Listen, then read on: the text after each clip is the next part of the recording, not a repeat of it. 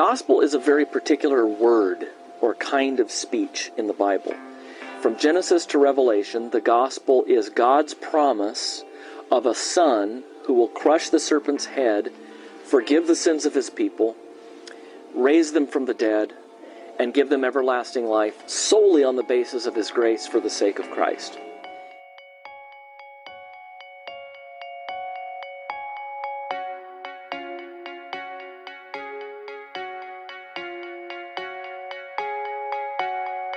If you're interested in the, the beginnings of the church, you know, I think looking at the creed is a great way of, of getting into church history and really seeing where the faith kind of came together.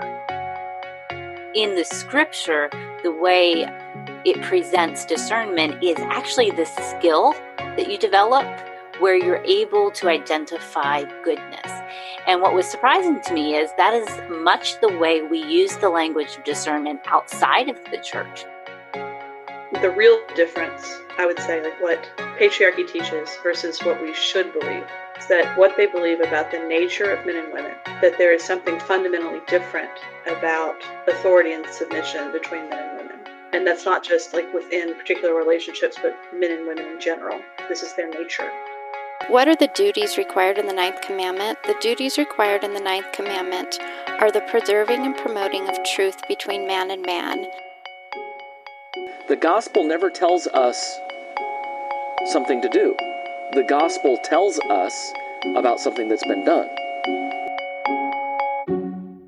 Hi, welcome to Theology Gals. This is Colleen Sharp, and my co host is Rachel Miller. And we are excited to have Simonetta Carr on for the second time.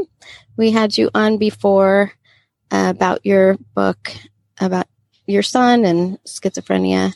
If you haven't heard that one, I highly, highly, highly recommend it.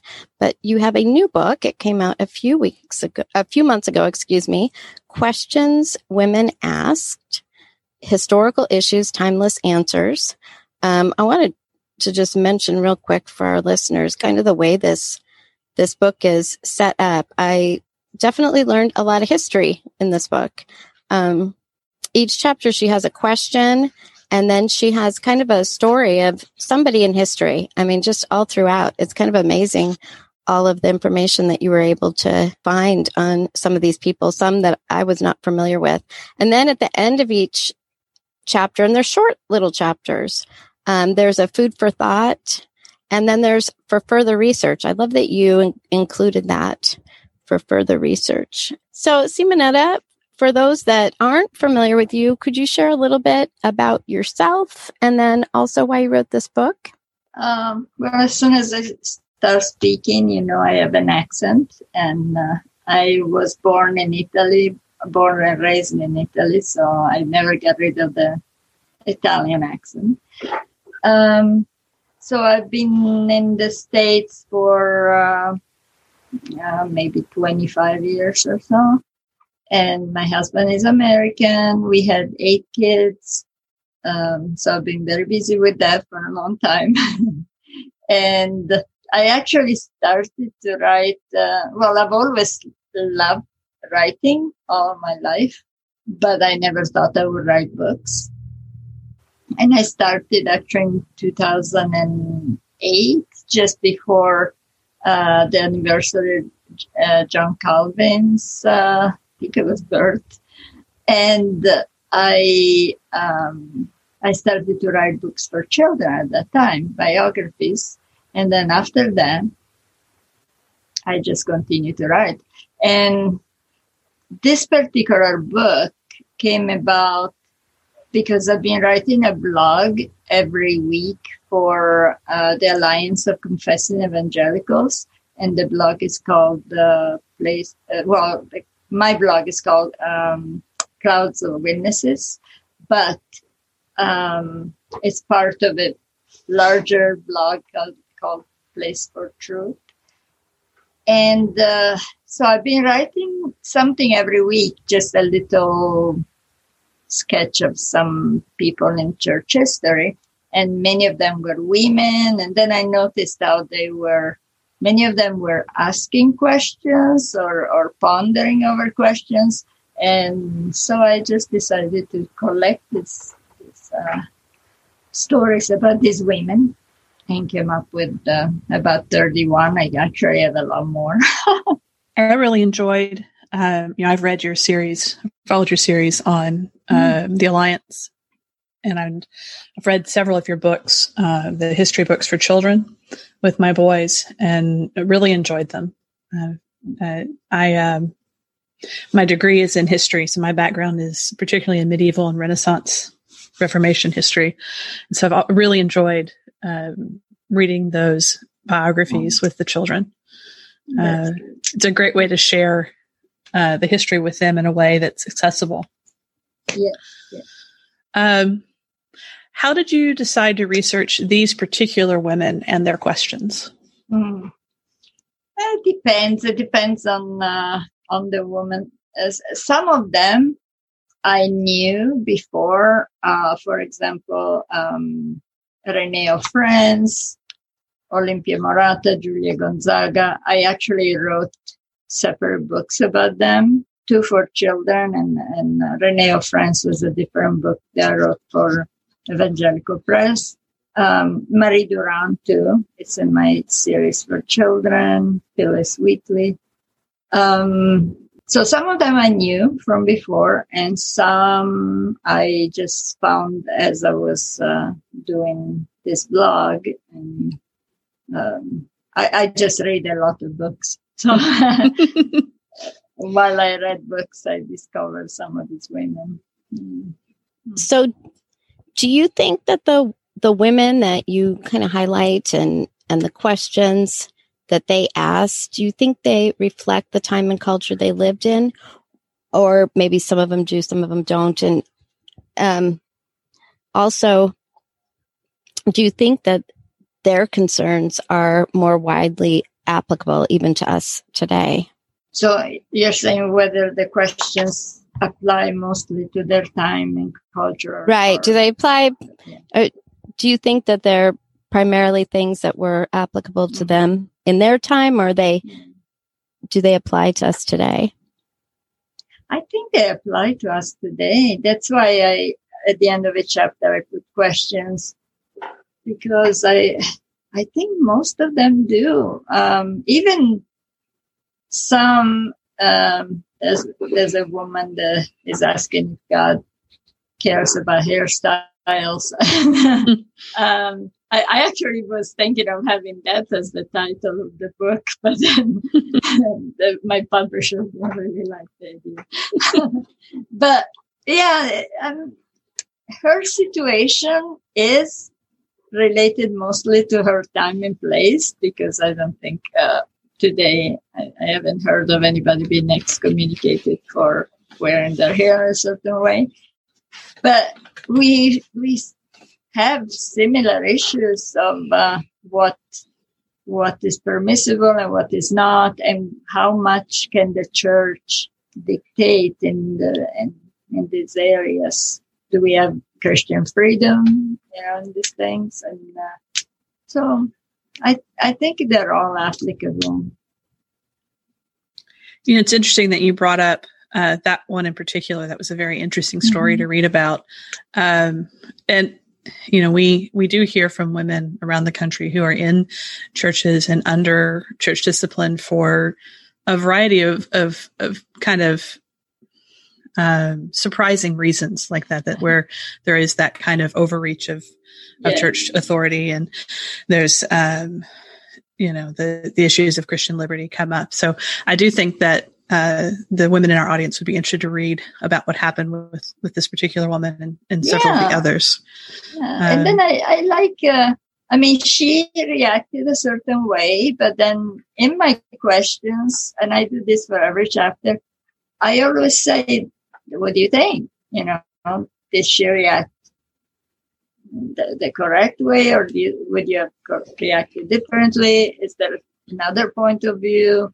Because mm-hmm yeah, I don't know. I, I just didn't want to give answers unless mm-hmm. the women did, and uh, and just help the readers come up with their own conclusions. It certainly would be one that would be fun to read uh, with Yes. others and then discuss what you think about various things. And Yes. uh, it, it, w- it would spark some very interesting discussions. Mhm. Um, was there one woman in particular that you enjoyed studying and writing about? Hmm. I don't know, so many. uh, one, well, there were a few that I just discovered that I didn't know before. Um, One that really stuck with me was Ann Griffiths, and she's uh, Welsh, and, and it made me really wish I could speak Welsh. so I could read her uh, poems in the original language. Um, yeah, I was really impressed that she um, spent her whole, whole life in a farm. She worked in a farm and uh, uh, just stayed there her whole life. But she studied the Bible, went to church, you know, reflected on what she heard and uh, kept uh, reading and, and thinking. And she came up with this beautiful poetry that is drawn from uh, scriptures. You can pretty much read their poetry and find uh, references, um, Bible references for almost every line that she writes. And it's so profound. And so I was very impressed by her and by how she just, you know, just lived in a farm. Nothing much happened to her life, but she could find so much wealth in in uh, in the scriptures. Yeah, I was just impressed. Well, I was thinking, I I know some people that kind of are devoted to um, finding Christian writings written in other languages. Like I know I know a man that specifically translates religious writings from Swedish. That's what he does. But I wonder if there's I wonder how much that happens with some of the writings from women. Um, did you find Yeah. any? Because you mentioned that you wish you you had known this language. Um, did you did you find it all that um, sometimes they just weren't translated into English or in your case Italian? I guess. them- I, eh, well, for for this specific uh, women, uh, I mean, woman Ann Griffiths, yeah, it, her writings have been translated into English, thankfully, and I, I put the reference at the end. So yeah, that that helps. And sometimes I just wish because I know poetry sounds so much better in another language. Hmm. I I mean, in their original language. So I wanted to see how it sounded, and I can't even read Welsh, let alone understand. but yeah, um, but there are. There's another woman I I discovered recently, um, and I, I'm hoping to do part two of my of this book. But there's a woman I, I discovered, and she's Japanese. And um, for example, what you were saying, you know, about translation, I think there's only three of her books that have been translated into English, and uh, even those are very difficult to find. But but she's an amazing writer. So yeah, I think it is uh, a problem. I think it would be good to have more people translating. Yeah, some people don't even realize there are so many religious writings out there that have yet to be translated. I know another guy that's that has even translated some works from Melanchthon that hadn't been um, Hmm. translated yet into English. And I think you're right about the poetry. I I um, listen to some music in different languages, and most of them I do not know, um, but I know some French, and I know that um, I'll sometimes look at the translation that people will um, will put out there for this song, and it just doesn't fully capture um, the original language. The you know what you Yeah. get from that original language. Did you um, learn any things that kind of surprised you? Probably. I, I'm, I'm thinking. Um,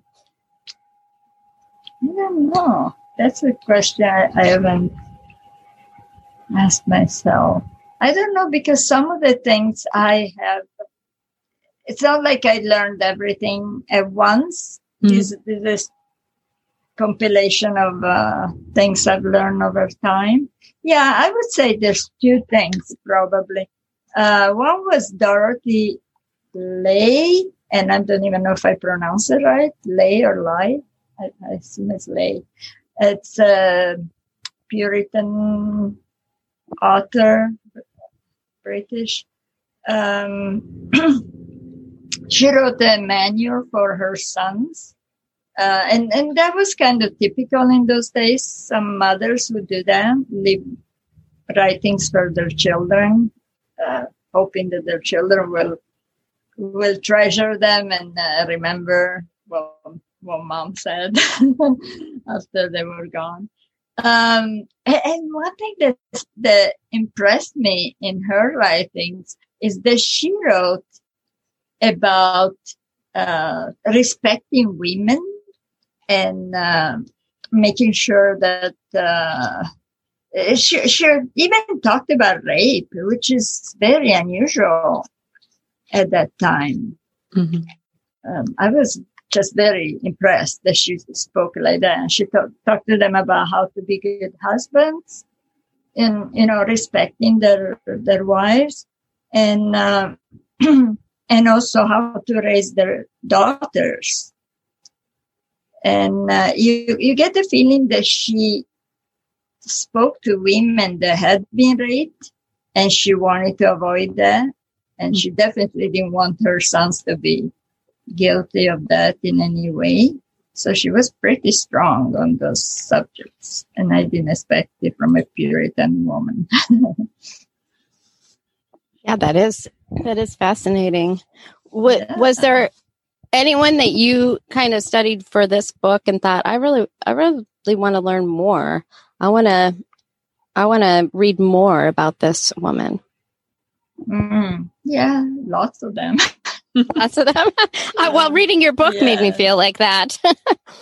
mm-hmm. Yes, yes. I I often say that I feel like I have 31 new friends hmm. because I read so much about them and I when I was writing, I was really trying to understand these women and to to get what they were saying. So I feel like I know them.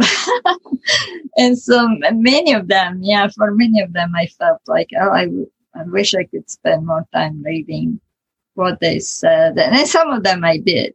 I, I read more uh, about them later but some of them, the problem with women is that we have a limited amount of uh, their writings. Mm-hmm. So yeah, with some of them, I wanted to read more, but then they didn't have that much more. Um, in some cases, though, they were prolific. Lucy Hutchinson, mm-hmm. she wrote a lot and it's quite uh, interesting. Her poems, I, I especially like her poetry. There's one Lydia Mackenzie Miller. She's the wife of Hugh Miller.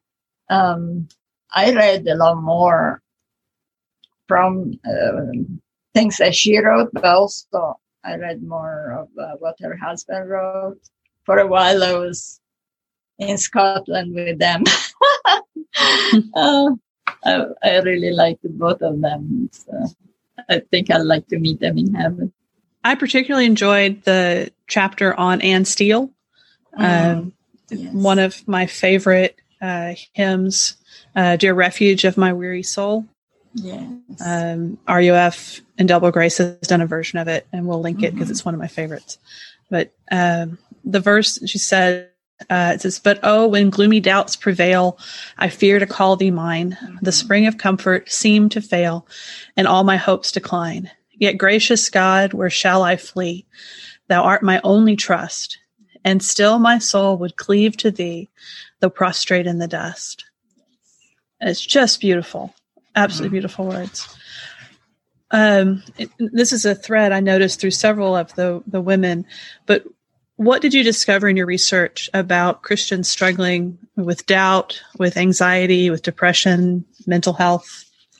Yeah, it seems like it is, uh, as you're saying, uh, it's a struggle to really know that um, that you are uh, the Lord's and that they, they are saved.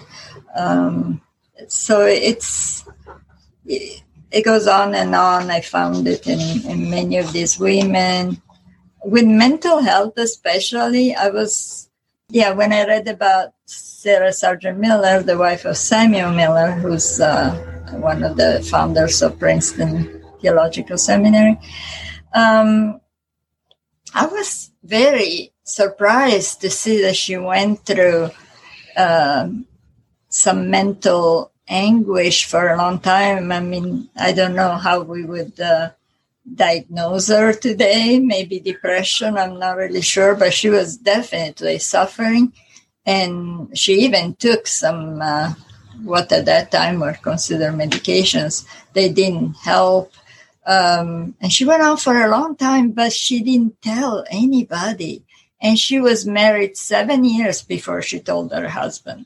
Mm. By the time she told her husband, she was better. So she didn't even want to tell her husband while she was going through it. And to me, this uh, was very surprising. But I, I assume that she was not the only one. On a per, on a more personal note, Simonetta, what is mm. an example from the book on something that you were able to learn um, from a woman? I learned from almost all of these women. Um, well, like I was saying, Ann Griffiths really taught me to dig more deeply into the Bible, uh, to take, to just uh, study it more thoroughly.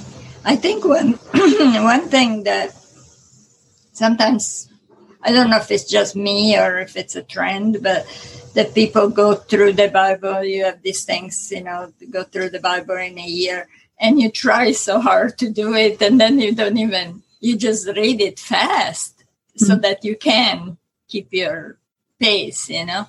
But uh, something I learned from her is just if she was able to draw so much from a Bible verse she must have spent a lot of time just meditating over it. And well, she was on a farm, that can help. But uh, that that taught me a lot about just trying to go slower and draw more from the Bible. Um, but then, yeah, there's so many other women that really uh, spoke to me just just by seeing their example. Um, the questions that I put at the end of each chapter, um, many of them I ponder myself too, and I don't know if I have all the answers either, but um, but they they made me think definitely. As you were doing your research and writing, was there anything that you learned that um, strengthened you in your faith? I know you mentioned it encourage you in reading scripture, mm-hmm. but anything that strengthened you personally in your faith? I think almost all these women did because they went through so much in different ways. They had many of their questions were actually struggles that they had. They were light questions. I mean, even the one about hairstyles sounds like a light question, but it was not because she was being excommunicated for that. So it was a major issue. And uh, so they they struggled, but then at the end, they their faith in God was still very strong, and um, and I think that helped me just to see that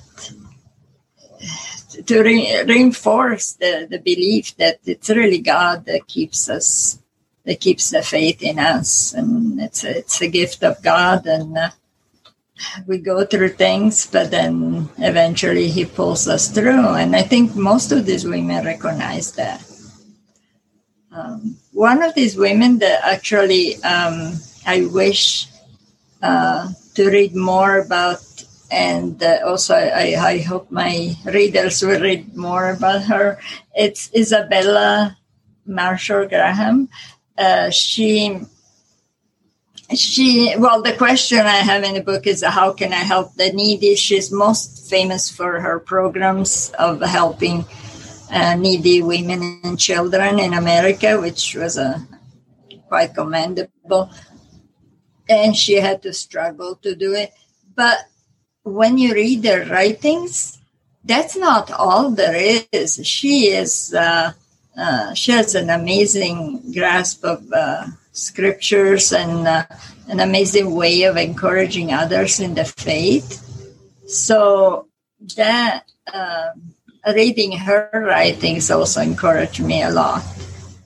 It, it just the way that they that they express themselves. I, sometimes I don't know if it's if, if women express themselves differently, um, and it depends you know, you have a lot of men, they also open up their hearts. But um, I know John Knox uh, um, surprisingly did. uh, Samuel Rutherford is another one that really opened up his heart. But sometimes men don't. You read their writings and they're beautiful, but women tend to speak more heart to heart. And I don't know, maybe I'm just uh, generalizing, but that's something I found in in uh, his writings. Um, Anne Cousin, the, she's mm. the one that wrote the the famous hymn um, taken from Samuel Rutherford. Um, Sands of Time are sinking. Yes, or in Emmanuel's Land. Yes, right, I love that one too. Yeah.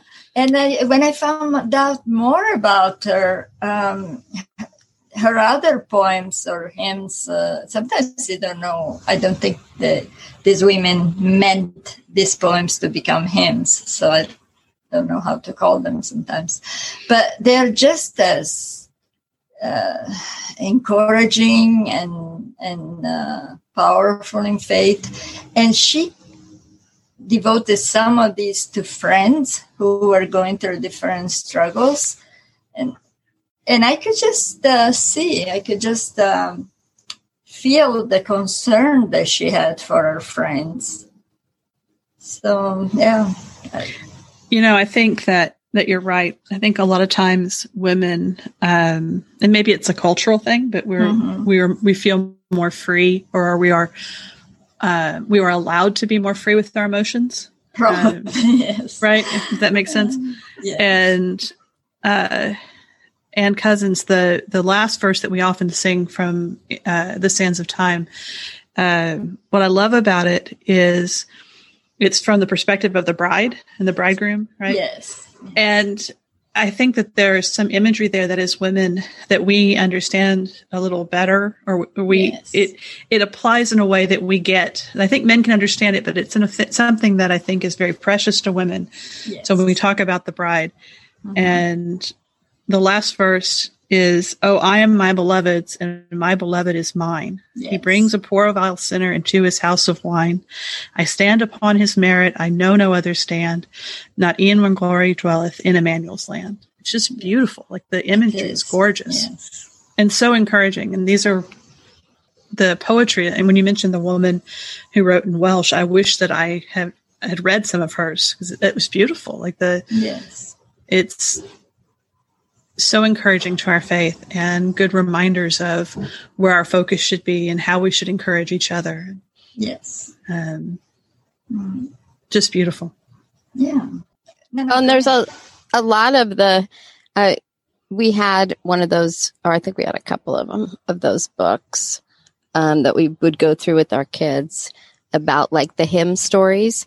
And it, and you know, you have I think we've mentioned a couple it just in this podcast of things that have become hymns that we're familiar with and it's it's fascinating reading about their lives and things that that the that they went through mm-hmm. kind of brings some perspective too because some of these women went through some uh, pretty difficult things it was it was different yes. times a lot of them and and i know simonetta for those who haven't heard our first episode with you i'm going to mention it real quick because i if you haven't mm-hmm. please go listen to that one too. And I still highly recommend um, Simonetta's other book. I'm going to, I'll link that in the episode notes too. But you lost your son and, you know, went through a lot.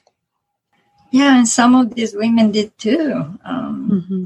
the, the same woman who wrote about the hairstyles, she lost her son and uh, she fell apart when that happened. And I, I was actually encouraged to see that. That you know, sometimes you get more encouraged when you see Christians actually falling apart under under certain um, uh, harsh providences, and then they still maintain their faith, you know, because it's faith is not of you; it's God's gift. But it's encouraging to see that we we all go through. It's now that we try to to keep a stiff upper lip. Um, it's hard. This life is hard, and uh, but the Lord does sustain us through it. Yeah, I've, one of my friends that went through, lost a couple of family members, said um, a lot of people would be like, "Well, God is sovereign," and she's like, "That's true, but it's okay to grieve. It's okay yeah. to mm-hmm. struggle through this sorrow." Yeah, it, and it was.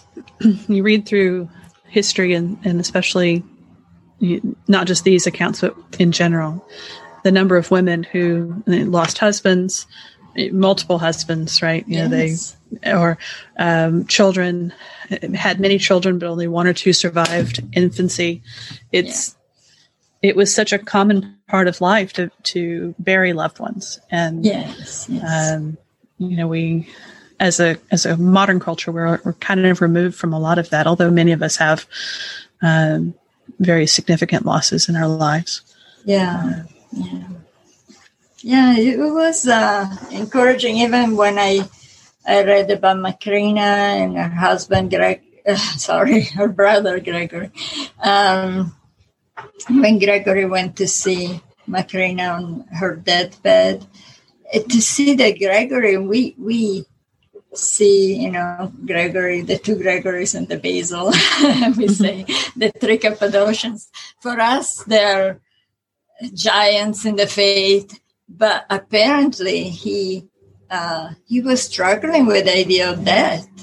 And that's one thing I, I appreciate actually in older uh, authors, Augustine and uh, and uh, Cappadocians and a lot of others. Uh, um, they, they, were also very honest with their feelings.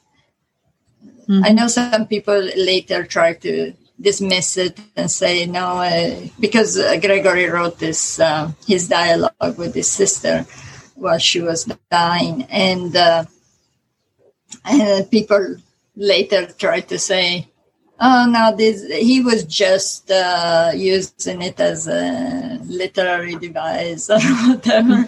I'm not sure you know i think mm-hmm. might have been really struggling with it. And i, I just took it that way that uh, I try to take things as they're written and not try to uh, figure out what, what, could be hidden behind it.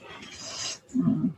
Um, when you were asking if I learned something uh, specific or uh, you know, Monica, uh, mother of Augustine, she um, she helped me so much when I did this because I, I knew about her, but I I had to read so much more in, to be able to write this chapter, and uh, the fact that she was such a helicopter mother encouraged me so much because I tend to do that. You know, sometimes my kids tell me to stop babying them and um, I have to learn not to baby my kids, but because they're all adults. but I I worry about them, and uh, you know I could identify so much with her, and she made so many mistakes with Augustine, and uh, I don't know when you see mothers that make mistakes and then God works through it anyway. So you always feel encouraged.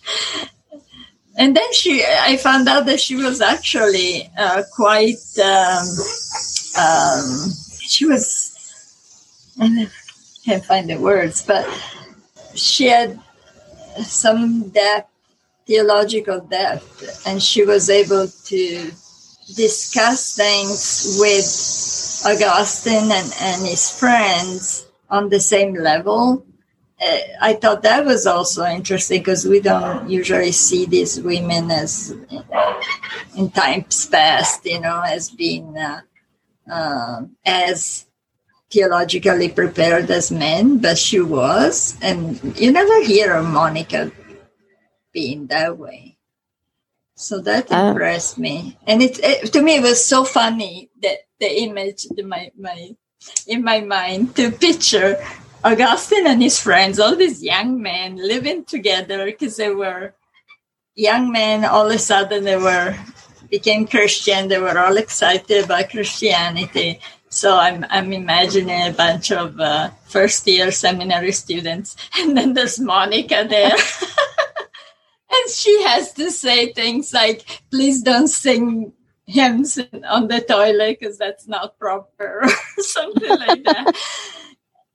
and then she she just kind, kind of goes back and in and out, you know, serving food while they were discussing all these theological things. And once in a while, she interjects her opinion, and they're all amazed because her, her thoughts are so correct. But in a way it's also because she she comes from a simpler point of view. Uh, she doesn't think too much. Uh, you know she doesn't try to analyze things too hard and she she makes sense. She, she makes complete sense. So it's it's interesting. I had a lot of time uh, uh, of, of fun going through all that. One of the things i think about when we're reading a book for a podcast because i know a lot of people will ask this question is mm. kind of how this book can be used. And this this is something you could just go through on your own. But I was also thinking of a way that if you had a women's group, you could kind of read a couple of them, you know, a week and discuss them. And I think that would be, yes, um, you know, very easy to do with the way the book is set up, especially you have things that can be discussed. And yes. And I, we had something on Facebook. Um, my publisher set something up, a page for this book in particular. And uh, it was done that way. It was two, I think we did four a week, four chapters, just because it was a promotion and we were trying to not to take a whole year to go through it. But um, we went, uh, we did four chapters a week, and the responses from women were very interesting. Um, I learned a lot from those responses too. Yeah, I think it would encourage some um, pretty interesting discussions to yes. to go through some of these. So, are you are you working on any other projects coming up? Um, I have a children's book. I, I keep going with my series of children children's books. Um, well, one that will be published is already finished and will be published in the fall is uh, Spurgeon. But then I did that. Uh, the one I'm working on right now, it's kind of unusual. And this is why I love Reform- Reformation heritage books. I put in a little uh, plug for them. But they allow me to um, to do a few titles of about people who are not well known. And um, I'm writing about an African theologian, and his name is Byang Kato, and I hope I pronounce it correctly. And um, I think his message was uh, powerful, not just for Africa, but can be powerful for Christians anywhere. So that would be a surprise, I guess, and I hope people will read it, even if it's not, he's not very well known. Um, and I'm hoping to do another, a part two of these questions women asked because I have so many other women that I have, have not been able to stick in, in, in this book. So, oh, that's awesome. That's great. Yeah. yeah, I wondered if you had to kind of um, slim it down a little bit if you had ones mm. you couldn't include? Yeah, I think 31 was probably the most I could put inside. yeah, there's some a lot more. It, eh, it's too bad that we know so little about women in the Middle Ages, um, because they very few of them wrote, and the ones who wrote something were mostly mystics, and it's a little different. It's mm-hmm. not personal. Uh, they didn't talk about their own personal questions. Yeah, but and then men just kind of went over quickly when they wrote their uh, the biographies of women in the Middle Ages. They just uh, only highlighted a few things of their lives. So that's a bit a struggle, but I have a lot of other women. Oh, that's great. That, and you know what? I'll also link your blog that you mentioned um, in in the episode notes. So anything we talked about, I definitely will put in the episode notes. Well, thank you so much um, for joining us yeah. and discussing this with us. It's a lot of fun. Thank you for having me.